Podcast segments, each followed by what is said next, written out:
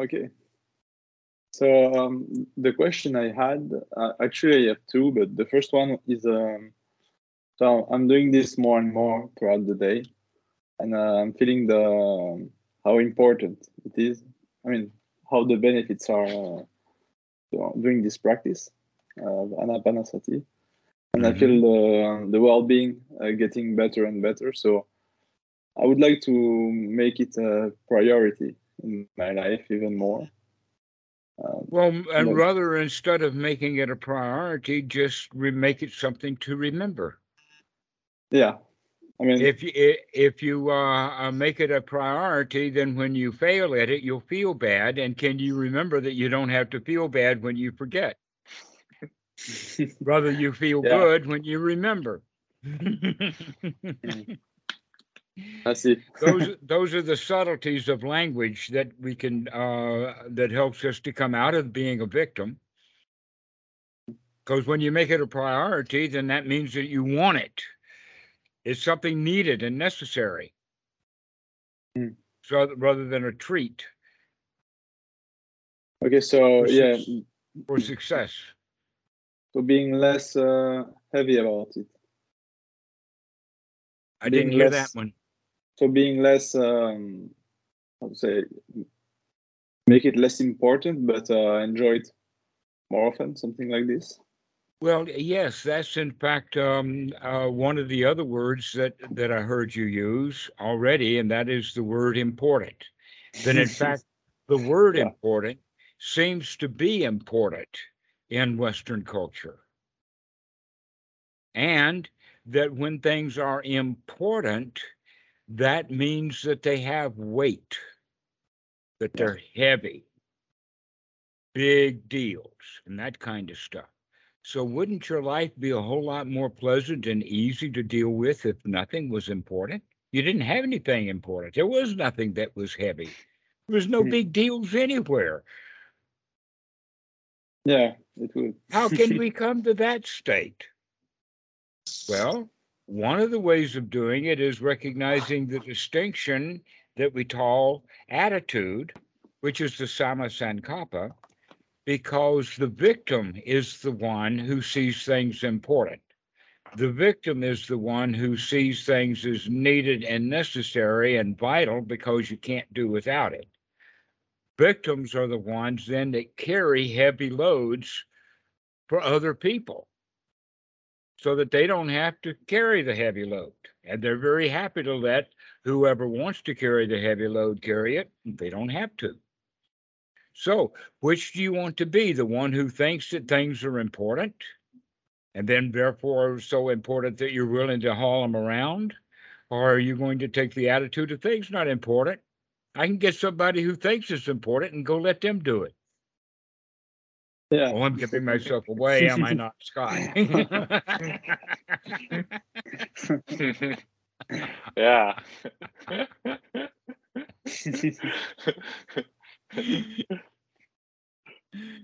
yeah. That's I'm not a good candidate. I don't think it's important.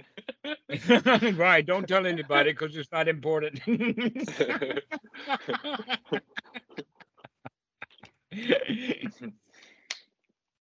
Right. So this is how we begin to understand things. This is part of the attitude change from being a victim into being a winner is by dropping away the importance, which means that any time that you see something as important, wake up. That's the time that you need to have sati, is when we're thinking about something that's important, so that we can start adding some wholesome thoughts to that like an example for me, because I don't have really many examples of my own, but one example for me is the visa, the yearly visa, and then the 30 day um, uh, check in that is required.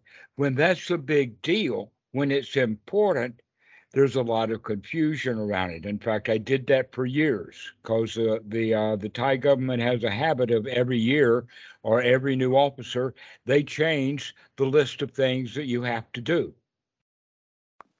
But now that I know that whole list, we do every one of them, whether they want it this month or not.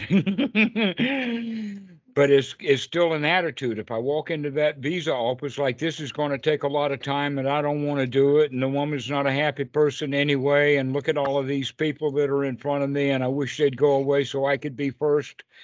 All of those kind of thoughts, that makes the trip to the visa office very burdensome, very heavy, because that visa was very important Mm. and we go into it with a, with a uh, loser's attitude.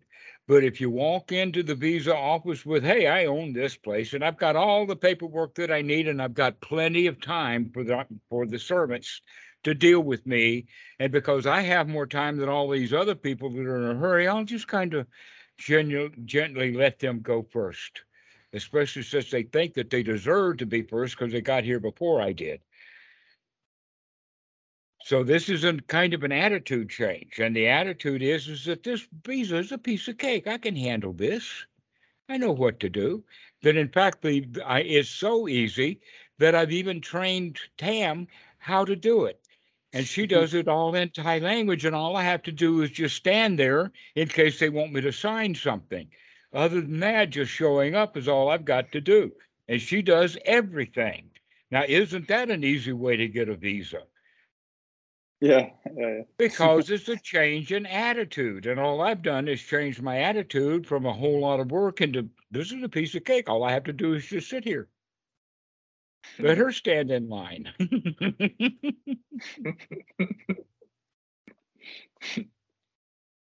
I see. okay. yeah, that's quite so, a quite a big change because I, I usually uh, when I get into something, I make it very important and get uh, good at it, or you know, exploit it uh, to get Ah, the satisfaction out of it. Usually, okay. Well, the Uh, real satisfaction is when you do it because it's so easy. It was such a piece of cake. You're almost amazed at how easy it is now. Yeah. I see how that's uh, much lighter. Yeah, the taking of the lighter attitude about everything that we do, because nothing is really that important. That how I handle this moment is the only thing that's important. And really, if I can handle it, it's not important either.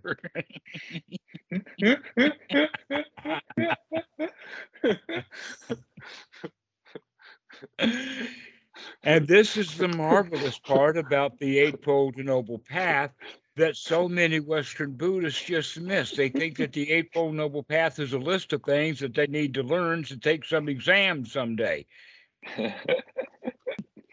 yeah, Instead of remembering these, these are the key ingredients of our life. To remember to change our attitude about stuff. keep remembering so that's that's kind of the the only job that's left to do is to find the easy way out that the, the, the teaching of the buddha is actually uh, the lazy man's guide to enlightenment. Those who work hard sorry you can't get in. You work too hard. And you know what happens to a worker who goes into a let us say a unionized plant and his and right off the bat his productivity is twice that of everybody else in the plant is he going to be good friends with them or not? Hmm. no they're Probably not going to like the fact that he's more productive. That means that now they have to be more productive too.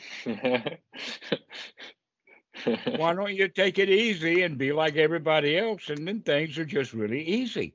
Why do we have to but the, we're taught oh you've got to be the very best. You've got to do it better than everybody else. Yes, and we pick up on that rather than just being good enough to get by. And that's the lazy man and he's the one who's happy. We can see that in many places, and one of them that's my favorite is uh, in any work team.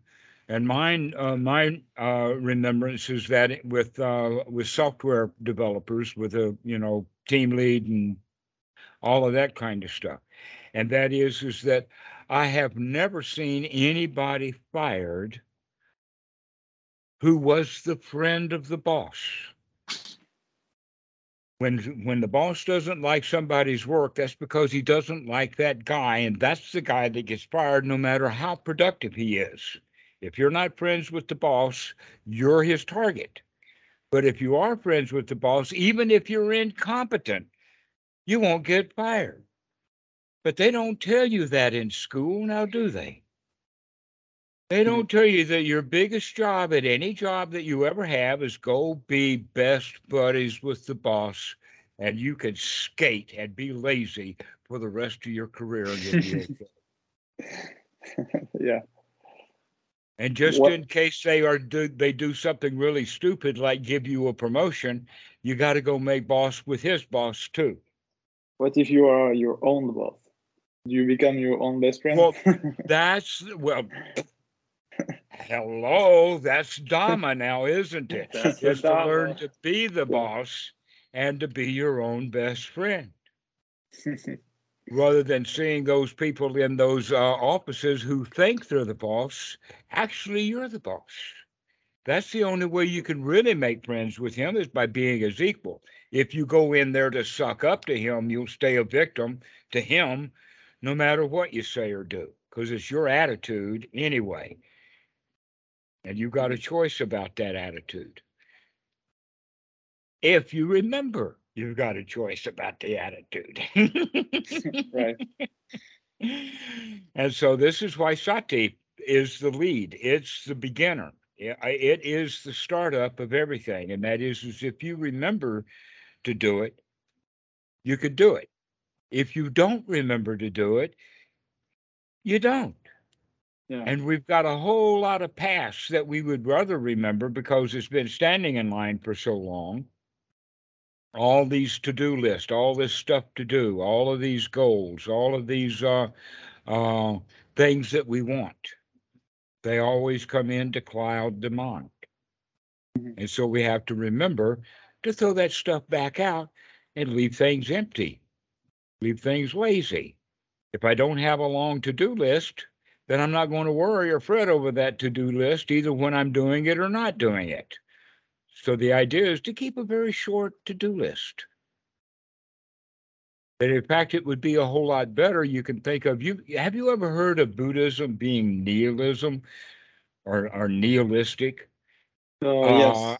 a better way of talking about it is via negative, by the way of subtraction rather than by the way of addition, to where all religions have to do about addition. They'll add a God, they'll add a rule, they'll add a, Mhm. you know, they'll add a new, new church, they'll add a new uniform for people to wear, they'll add a new song to the songbook, they'll add guitar. I mean, they just keep adding and adding and adding to it.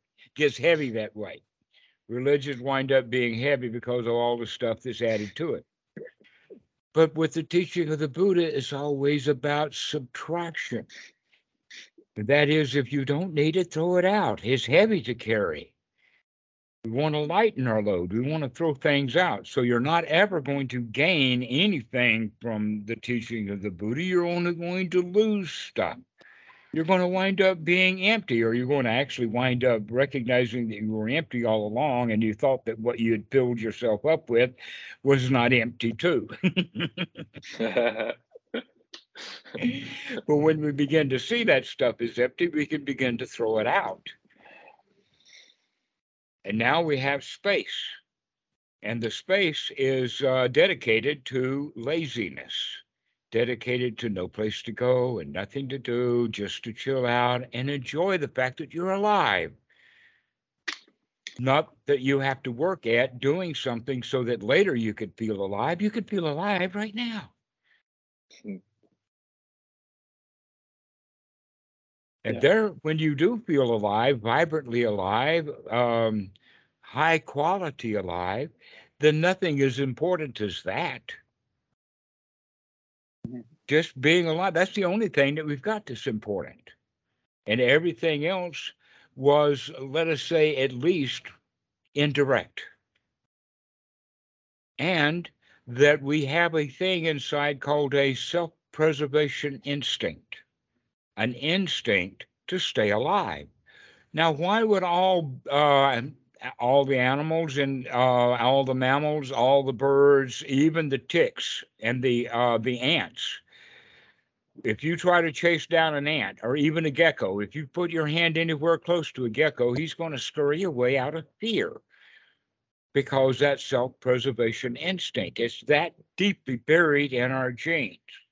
The problem with humans is, is that we have been very wise to remove most of the dangers from our lives, but we forgot to recognize that. Mm. So that even though you are completely free of all dangers, we still feel fear as if there is a danger. But whatever the danger is must be mental because it's not physical. You've got Yes. no rattlesnakes in your room. You've got no lizards in the corner. You've got no uh, mafia break, breaking down the door. Why do people spend so much time with a little fear when, in fact, there is really no dangers at all? Having having false dangers then is a lot of work that we don't have to do. So if we could find a way of feeling safe, then we don't have to work. That's one of the ways of being lazy is by feeling safe and secure.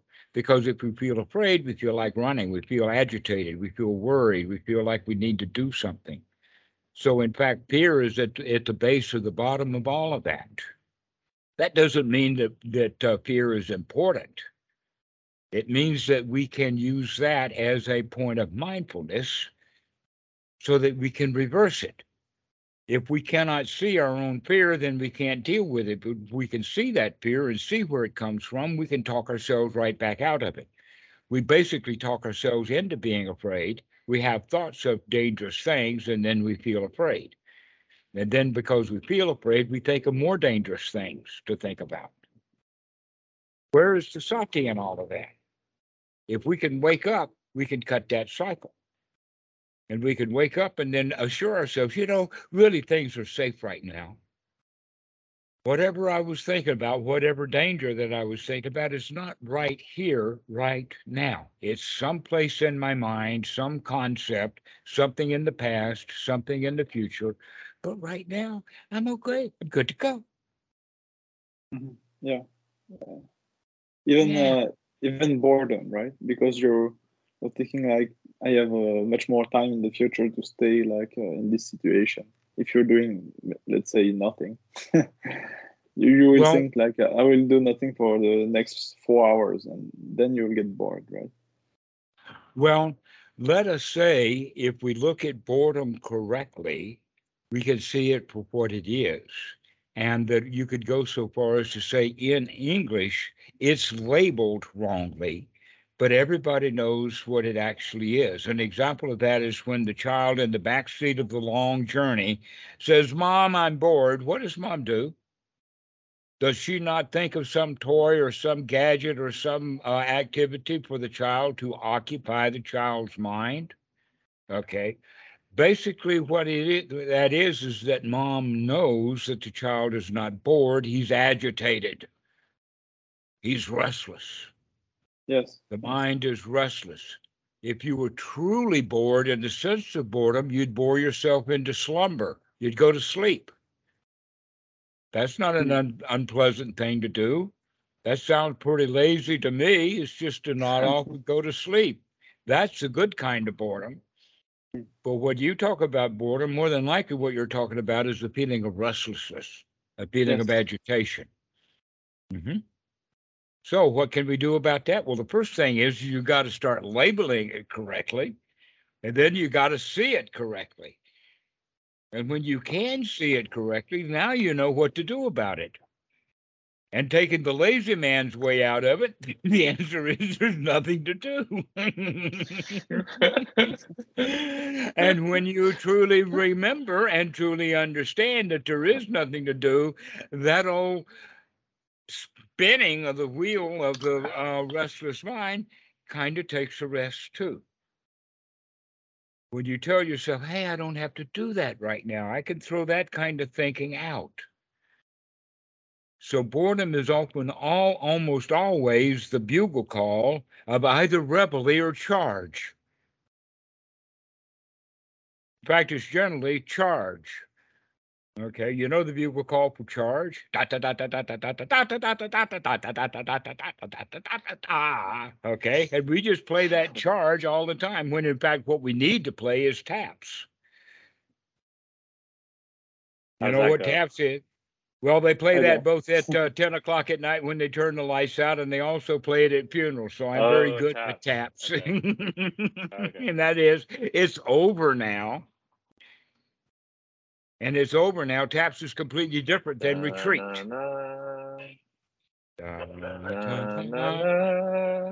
It's like a lullaby. No place to go, nothing to do. I am dead and now relax.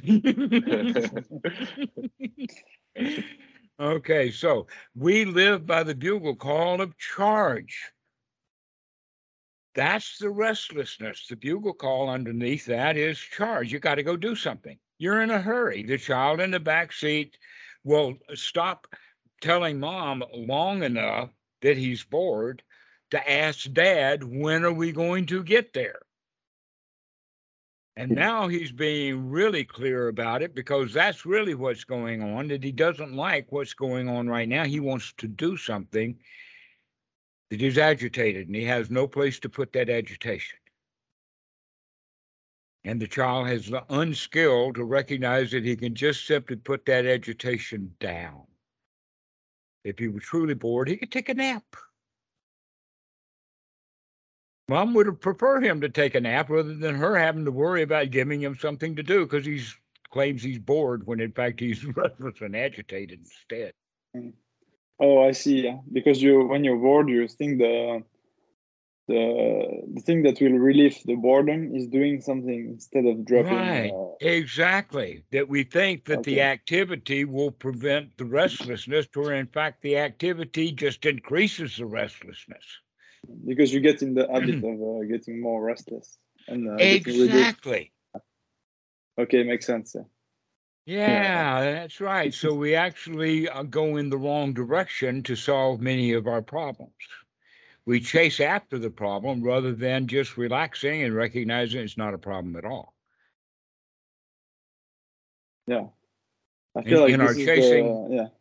Go ahead. This is this is very common, right? In uh, just uh, our usual everyday problems that we make them bigger by trying to avoid them. Precisely. That in fact we're making them big in the first place, and then we would want something to avoid that's big. If we see things as they are, they probably weren't big at all. Yeah. Possibly just a piece of cake. You can handle that. No problem. But when we make it big, make it important, then that belittles us and turns us back into a victim. And so that's the whole point about this attitude that the Buddha is all about, this Samma Sankappa. We've got to change the attitude from the loser that has unwholesome thoughts about how bad things are into the winner who feels so good about how he can manage things so well. Even to the point that you'll get the attitude that, that when you die, you can't stop that, but you can manage your own death quite well. and this And in fact, like is, Socrates, uh, you can have you can leave them laughing, but most people can't handle their own death, and so they leave them in tears. So that's a way of looking at it. If you've got a crowd around you when you die, can you leave them laughing? That's because it's not important that you die. What's important is your joy. When joy becomes as important as life itself, then when you die, even though you have to lose your life, you still got your joy. So this is the way of looking at it is, is that um, all of this pain and suffering and all of that is basically due to the fact that we make things important. Where in fact, things are really not as important as we imagine. That are, and then in fact, the problem then is, is that we do imagine rather than look at what's real. And we play a whole lot of what if games. Well, what if this happens? Or what if that happens? Right? And because of that, we act as if it were real and important. Where in fact, no, it was just a thought. Yeah. This is why investigation is so wonderful. And it doesn't matter what it is, but in the sense of the mind, that's the issue or that's the key, is to keep examining. Scott, you were on the call when we actually did the examination of the uh, um, the PayPal and found out that it was actually much easier than we had worried about because we did the investigation rather than the worry. and so, if we will do that with our own mind, then we can actually just throw out a lot of that worry because it was unnecessary because we can actually see what's going on. Okay, yeah. Yeah, what's uh yeah, yeah. I, I kind of see what you mean. Uh-huh. Like in the in this moment what is going on and not what uh, it's going to happen um, if I don't do this or yeah. Mhm. Yeah, I see, I see. Ah, you just almost stumbled on something. The quote is is that if I don't do something about that, I'll feel bad. Yeah. And so we go do it. That's that's a delusion. The real point is is that when I'm thinking about that, I feel bad right now. and all I have to do is stop thinking about it and I won't have to feel bad. But here we go thinking about something that will possibly happen. And so we feel bad. And now the only way to go get rid of our bad feelings is by going and performing some task to prevent the disaster that we dreamt up. And when we recognize that almost all the disasters we've ever had in our life was because we were dreaming them up. Yeah. And so stop that dreaming and start looking at really what's going on. And that's the easy way out. I know a lot of people don't like that about Buddhism because they have the idea from Christianity that you've got to be worthy of God's um, presence or whatever. You know, you got to be a good person or whatever. And uh, so you don't deserve it yet. And the answer to that is you're already alive. You've already proven yourself that you've got all the God you need. Here you are alive. Relish that, enjoy that. And you don't have to follow anybody else's orders or rules or anything in order to feel the marvelous presence of God just by taking the next breath. And and if you meet some god in the afterlife who disagrees, then you can teach him the Dhamma. Yes, exactly, exactly. Which would be a whole lot better than my old way of doing it, and that is is that I'm caught in the presence of God. I'm going to chew him out for cancer, spiders, uh, uh, mosquitoes, uh, Trump. I mean, I've got a whole long list of things that God has really screwed up. And after my list, I'm going to say, "See you later." Grab Jesus by the arm, and we'll go have a beer.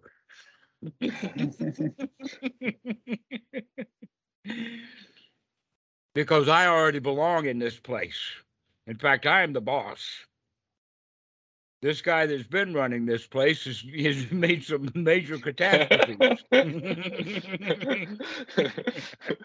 do good. Very good job. And the whole process is about leaving the body and going to heaven. Well, I'm going to go first class. That I've got a first class ticket because I've been a good boy. The the ones, you know, the big part of the plane is is a, what they call economy class. That's because they're there because they're there for the grace of God. They ain't done nothing right. But God is still going to let them in because they signed up. They're called Christians, you know. So Christians are second class citizens on my plane to heaven. It's like it's like a participation trophies. Instead instead of being the winner. right, a participation trophy. Got it. Exactly. Right. So the attitude is it doesn't matter what happens after death. I can handle that. I don't even have to make a plan. If I can handle being alive, I can handle being dead. Yeah, I could do that. Yeah. And so being in the present moment, knowing that you can handle anything, that's going in that direction of the Samma Sankappa or the right attitude. I could do it. Boredom, yeah, I could sleep when I'm bored. And I could tell the difference between being bored, being restless. And when I'm restless, I know just exactly what to do. Give myself something to do. It's called to nothing. Let's play with some nothing for a while. I like that word nothing. It's my best it's my favorite Buddhist joke. When student comes comes up and says, Oh, I've had this realization and I've had that realization, and my answer always is, You ain't seen nothing yet. that nothing, now yet. that's special. There is nothing as special baby. or as important as nothing. that's your top dog. nothing.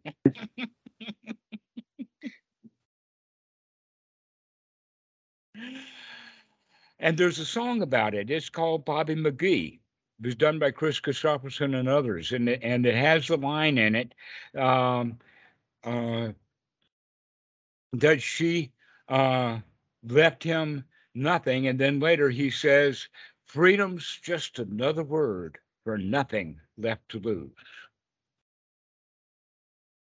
Hmm. So when all you've got is nothing, you've got all you need. Freedom. yeah, that makes sense. Uh-huh. So, what's important? Enough to drag around. Whatever it is that's important, that's your bondage, and it, you will not find freedom in important things. You can only find freedom in nothing at all. Mm. Nothing to it. And when there's nothing to it, that makes your life so easy. You can rest. The word in Nepali, by the way, is uh, uh, pasana, and is translated into English as tranquility, and by doing so, misses the point altogether. Tranquility is not what we're practicing here. It's having, let us call it peace of mind, or uh, nothing to it. That's what we would use as it. Just there's nothing to it. So anytime that you have a thought of something important, like boredom or wanting something to do, see that as wait a minute, the real way of handling restlessness is by giving it something called nothing to do. or another way of thinking about it is talk think to yourself or talk about the Dhamma.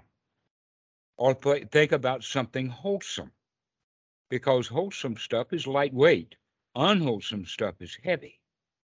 And so thinking about the Dhamma, that really, I mean, I get such a kick out of just sitting and musing about how my how nice, how marvelous the Dhamma is, how easy and compact it is. And so having thoughts like that leave us in a state of, I can handle this.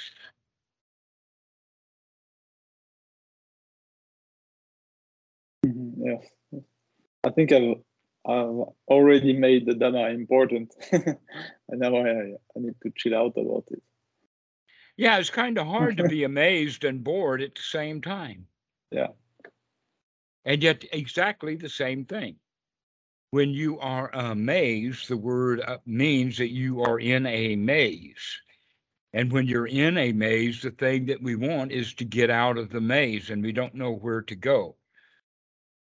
So when things are amazing, I mean, things can have a different quality. So amazing is what the uh, victim says, and the the winner says, "Wow." He's not amazed in the sense of being confused. at all. He could just appreciate it the way it is without having to know exactly what it is. That is our thirst for knowledge. But that thirst for knowledge is to make sure that we know enough so that things will remain safe. Hmm. Well, we're already safe. That's the whole point. We're already safe. We don't need any new knowledge. We got everything we need already. Thank you very much. And yet, Westerners, we are in thirst for knowledge. Those that are Buddhist and have thirst for knowledge, we call them scholars, and they, they'll learn three languages. and they'll read all kinds of suttas, but they're still amazed by it and haven't learned to be lazy, which was the real teaching of the Buddha in the first place.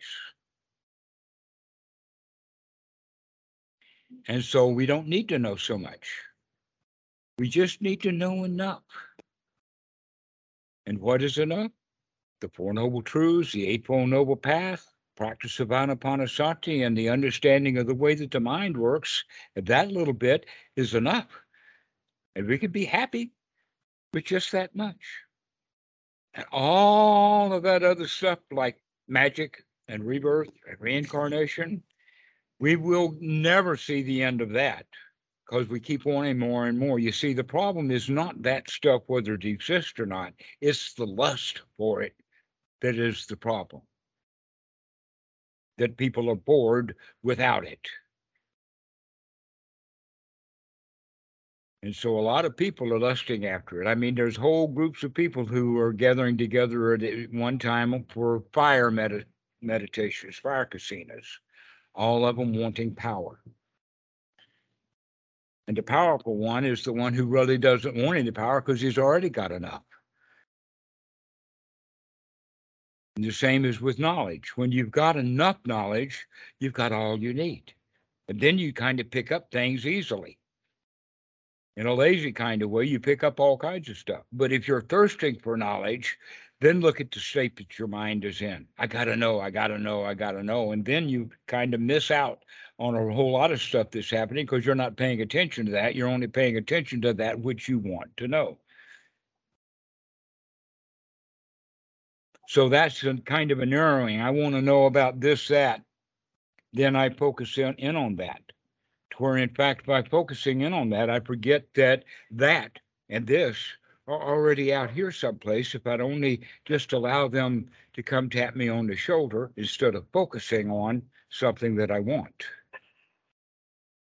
this is the problem with uh, the translation of the word samadhi in the pali because it does not at all mean concentration that often we concentrate on something out of desire and want and greed rather than opening up to that which is available to us.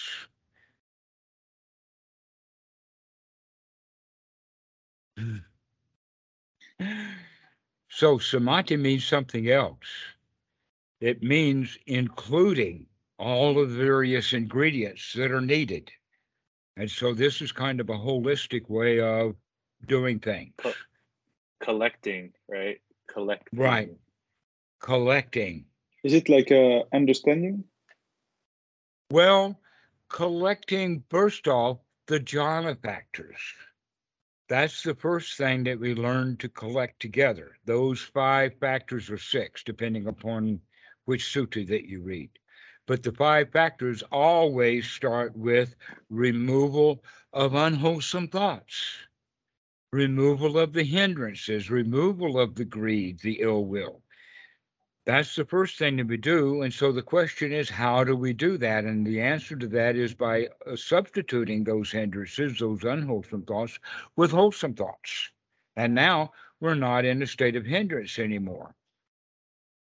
And so uh, by applying the mind to that, is also one of the ingredients. You have to apply the mind in order to be free from the hindrances.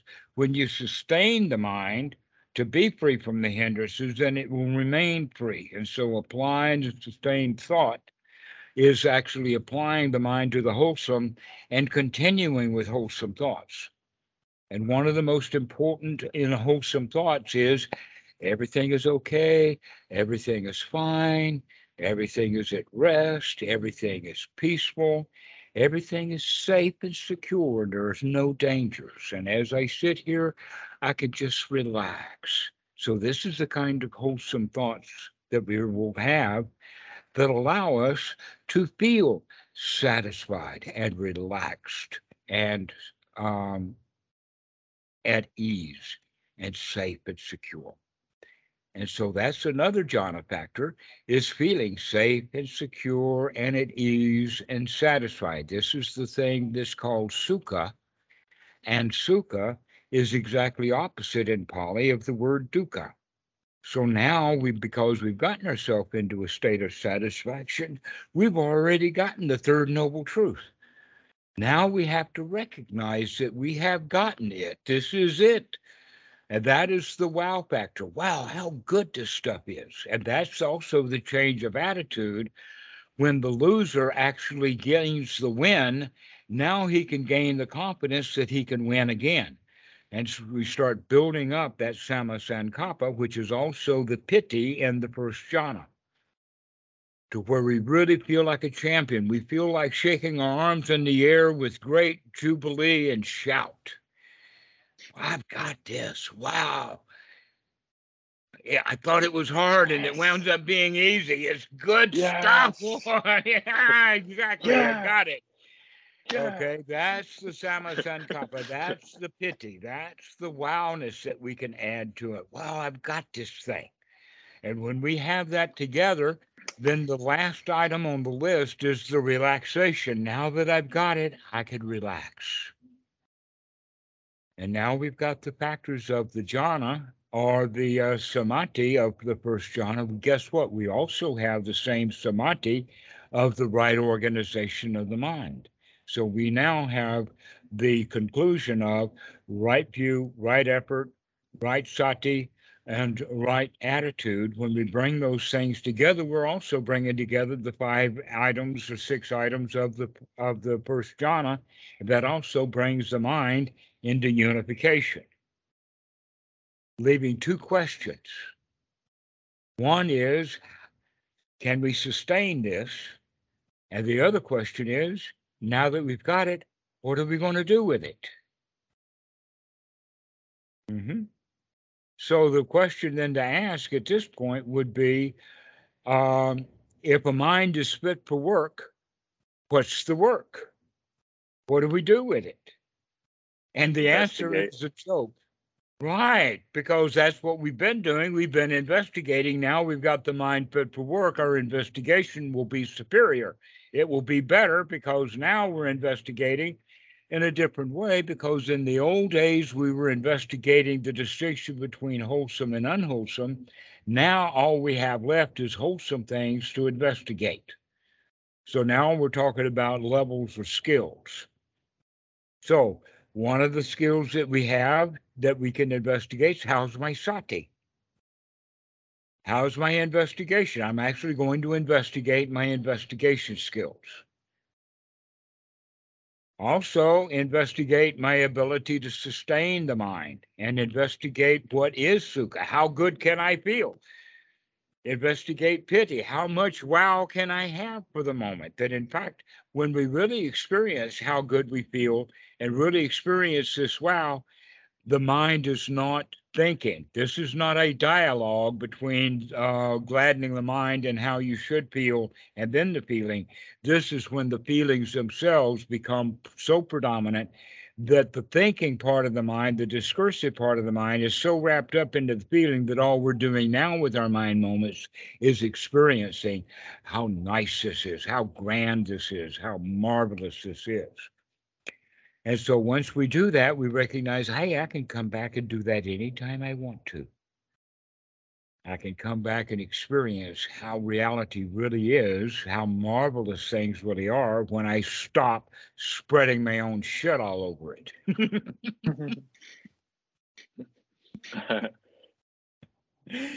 and just see how good we can feel. So this is how this is what we do with the mind that's fit for work is that we set it to the task of improving the skills that we've already been developing. even to the point of the skill of really understanding the feelings and how we create feelings because we're already practicing that of being able to change the way we feel from the change from the feel, the way we feel as a victim into the way that we feel as a champion. If one, one thing you said one thing you said that uh, I found really helpful uh, once you're in jhana, the question like what to do next is like you're talking about how when we read a book, like we sometimes we'll read a page and then we read that entire page, but we didn't even understand one word of it, and we have to go back and read it again. But then mm-hmm. when you read it, but the second time it, you'll pay more attention. Now, won't you? Because you yeah. woke up that you didn't get it the first time. yeah, yeah. So the second time you read it line by line, it's like you're reading the the the wholesome thoughts and the the sukha and the good feelings and the peace. Like you you, you just read it like line by line as it happens. Line like, by line. The reality of the text that we're reading uh, is very similar then to the reality of the moment that we should be reading the reality rather than having the eyes go across the page of reality to where the mind is thinking of something else and not really paying attention to what we're reading. So it's seeing what's what's right, right here, right now. Uh huh. That I have actually seen children in school have to be in the position of reading a paragraph out loud. And at the end of it, they can't, they don't have a clue about what they read, even though they actually pronounced the words and read it out loud. They just weren't paying attention to what they were doing. Okay. And so this is this is very similar to reading. You could say that when someone is reading correctly and paying attention to what they're reading, that's first jhana. All you need to do now is take the book away and continue to read what's real. And when you continue to read what's really real, you really feel good. And now you're developing the rest of the parts of the first jhana is that you can pay attention to the real and you could feel really, really great. And so that you could say then that reading is a really uh, excellent example for students to learn what First Jhana is. But if you can't read and get the gist out of it, then that then that means that you're not going to do the first jhana because you're going to be thinking about first jhana or thinking about what you read about rather than actually continuing to read and get the value of what's real. That's a really good example. I've used it before. Scott. Mm-hmm. Oh yeah, yeah. You you used it in a sangha call, and then I started reading, uh, so to speak, reading, and uh, uh-huh. it, it worked. It was great. Yeah. Yeah, that's an interesting thing that the teachers don't even bother to tell the students. They say, "Oh, you should read," but they don't tell. Oh, and by the way, when you're reading, you should actually read. you should actually pay attention to what you're reading. Yeah. I was really late in university before that I ever figured that out. I remember one particular textbook on mathematics. It was on calculus, and I was so happy and interested in it that I read the first chapter of the book before classes started. And then I read the second chapter. And when I got into the third chapter, I was completely lost and frustrated. And when I told that to the teacher, he said, did you do the examples at the end of each chapter?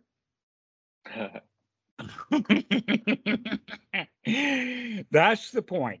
Is is that we read without actually understanding, and then we don't actually do the the, examples, or we don't take the test. So this uh, part of Anapanasati is, is that that's the actual doing the examples at the end of the Dhamma talk. That's the real practice. Is to really that, understand the Dhamma. We got to think about it and mull it over and and and and fix it in place. Yes, yes, Scott. Uh, it's not. It's not. There's nothing to it though. It's not that big a deal.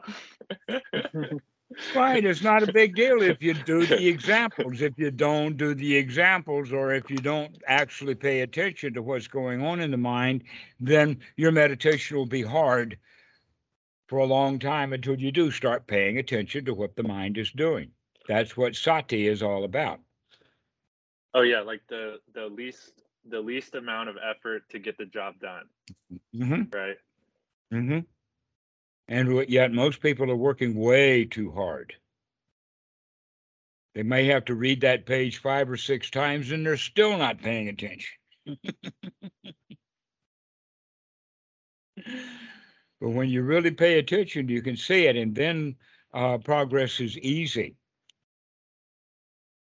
because you're you're in touch with the territory that you're in right now. That's what makes travel hard is we always think that we're someplace else. and it's weird. It's weird. It the progress is so much. It's a lot easier when you feel like you don't need to progress. Like you, there's nothing you yeah. need to do. Right. There's no place to go any place anyway. There's nothing to do. The progress is recognizing that this is it. There's no progress to be made. This is, I mean, I feel good enough. That's the paradox I always get stuck in is like, yeah, just like really understanding there's nothing to do. Uh, progresses your spiritual path so much like exponentially faster. but then you're still but then it's like you're still progress like there's still things to do like you still you still um you still let go like you throw out keep throwing out unwholesome thoughts and then realize recognize oh i'm in jhana or i'm out of jhana and then let's remember how to get back into jhana mm-hmm. and then mm-hmm. that's like that seems like that seems like something to do but it's it works better if you don't have to do it i don't know it does do you know what i'm saying? It seems like you have to do something but it it has to, do, to do, with no it's not. That's about what i was about to talk about. It has to do with your level of intention.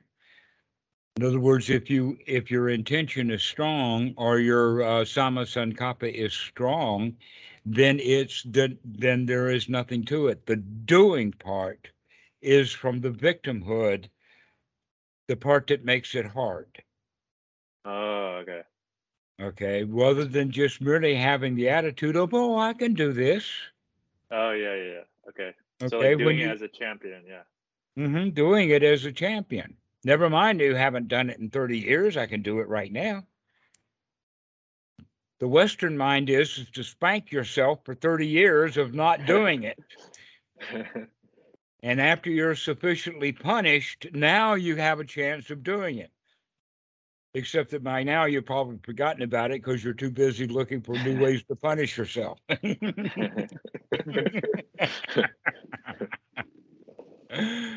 right. So instead of punishing ourselves for not doing something, the better thing to do is to congratulate ourselves for remembering that we can do it right now, which there's nothing to do. that's what I'm, what the, that's what I'm talking about. There really is so, just just nothing to do. It's like we can stop doing it right now. Right? Mm-hmm. Yeah, we can start doing, I stop, mean, stop, doing right now. Yeah. That's what you're saying before. It's a subtractive. It's right. you're not adding something. It's a subtraction. Mm-hmm.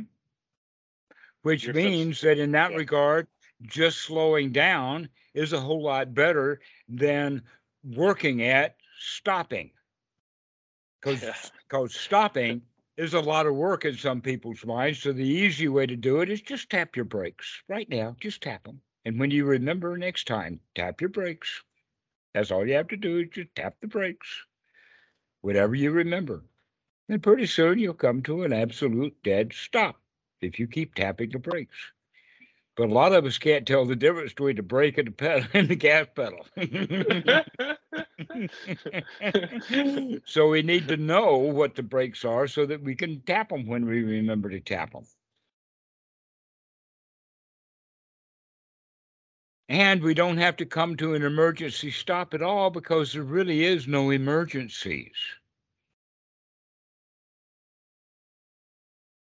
And yet, a lot of people are they're in an emergency. They've got to do, you know, their spiritual practice right now and get it done. Well, if you do get it done, then what are you going to do? if the answer is, well, I'll join myself then, well, the answer to that then is, well, why don't you just enjoy yourself now? You don't have to finish your spiritual journey. What you could do is begin to enjoy it instead. Because it's not a journey at all. When you figure out how enjoyable it is, you'll sit down and enjoy it. And then where's the journey?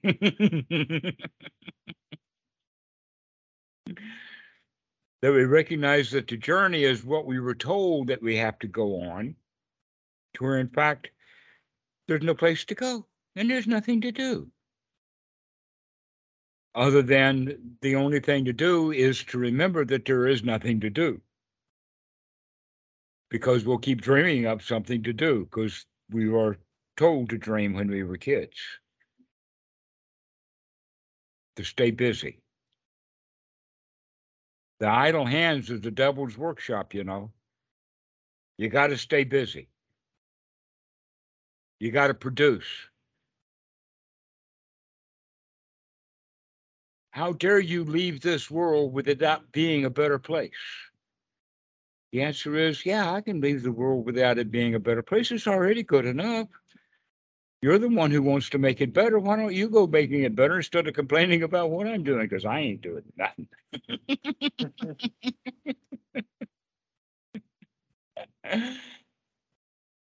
and so this is the via negativa, as we say, the uh, the subtraction. What happens when you've subtracted and um, and subtracted and subtracted?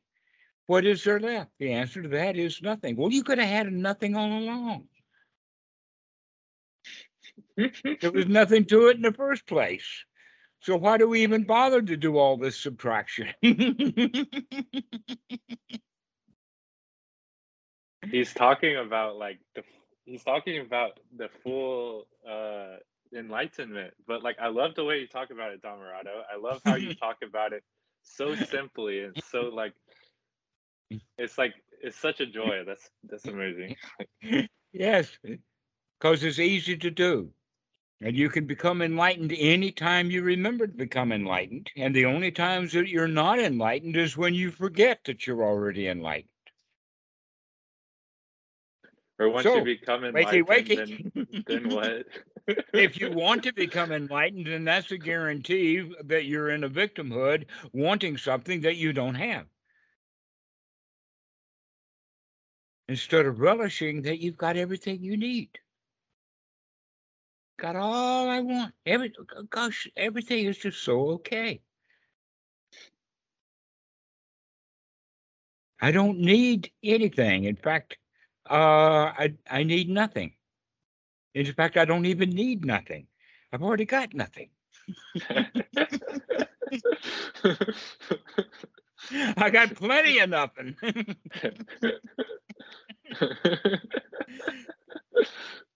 And so nothing is good enough. I know that I'm playing with words, but they're fun to play with. no, it's good. It's great.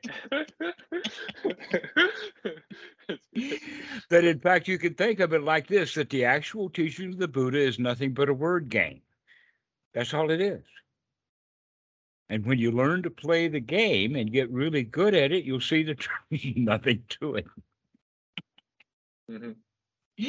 that it's just a word game. But by playing this word game, it's a whole lot better than the word games that people are playing other places. Word games like lies and deceit and greed, that kind of thing. So, but it's all just a word game that we play in the mind.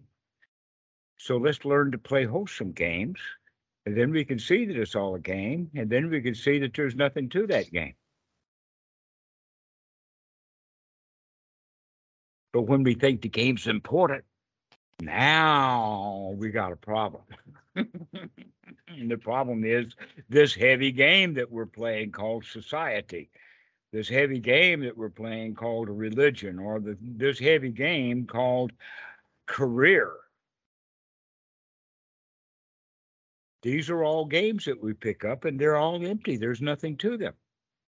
And so we begin to play a better game, which is the game of the of uh, Dhamma, or playing with the words themselves, until we recognize that it's all just a game, and that we can play the part that we want to play. You've heard Shakespeare has said, "All the world's a stage, and everyone on that stage is an actor." You've heard that, huh? I would mm-hmm. add to that that not only are we all on stage playing a part, but we're reading a script. And every one of us is bound to read that script for some reason. I don't know why. And where did the script come from? We collected it when we were kids. We wrote the book when we were kids. And as adults, we're reading that same book that we wrote when we were kids. And when we begin to recognize that, we can set that book down and start playing on stage with all those other people that are reading out of their book and you recognize that that's not a whole lot of fun that the fun part is to go sit in the audience which is quite empty because very few people are sitting in the audience everybody else is on stage and we could just watch the show we don't have yeah. to fix it or plan it or make it any better or not. We can just enjoy the show because the show is marvelous, even though the stage is filled with people who don't recognize that they're just actors on a stage.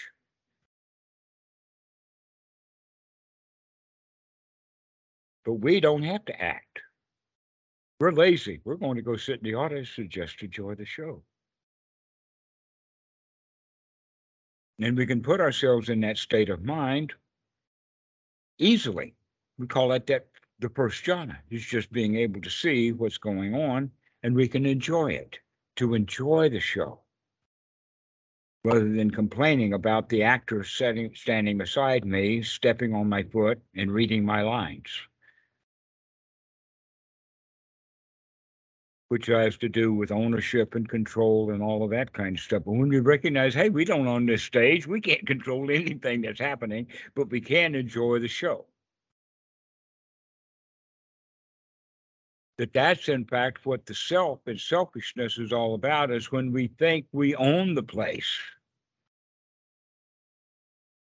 In fact, we don't own the place but we don't need to own the place. And in fact, another way of looking at it is, is that we're we're the higher kind of manager that instead of trying to change one thing on the stage, the best thing to do if we're the real boss, the real director of this show, is to go sit in the audience. That's one of the things you do know about stage plays.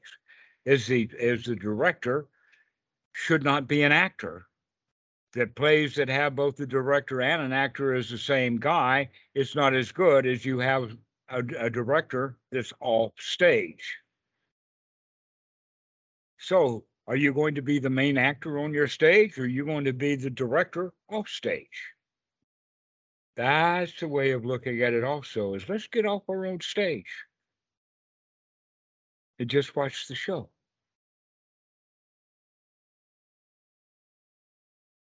Okay, so that getting off the stage and watching the show then is to remember to put that script down. Remember to change what we're thinking about. That we don't have to think about the things that we're in the habit of thinking about. We can think about something brand new with the only criteria is, is that it's real and harmless.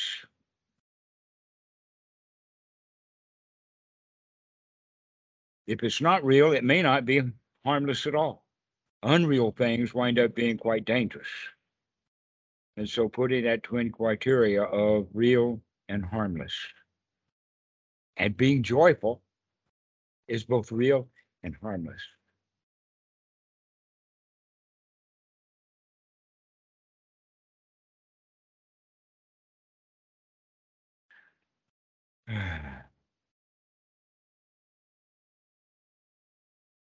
So, Laurent, you have anything to say? Um, no, that's that's quite interesting, and there's a lot more, uh, a lot new uh, information. Okay. I mean, a lot of new uh, knowledge that I need to digest. I think I will listen to this talk uh, a lot more times. okay, uh, great. It was Scott. How about you? Do you have anything to add? Oh, uh, Yeah, I'm glad I joined. I enjoyed the show. It was it was fun being uh, the, in the audience.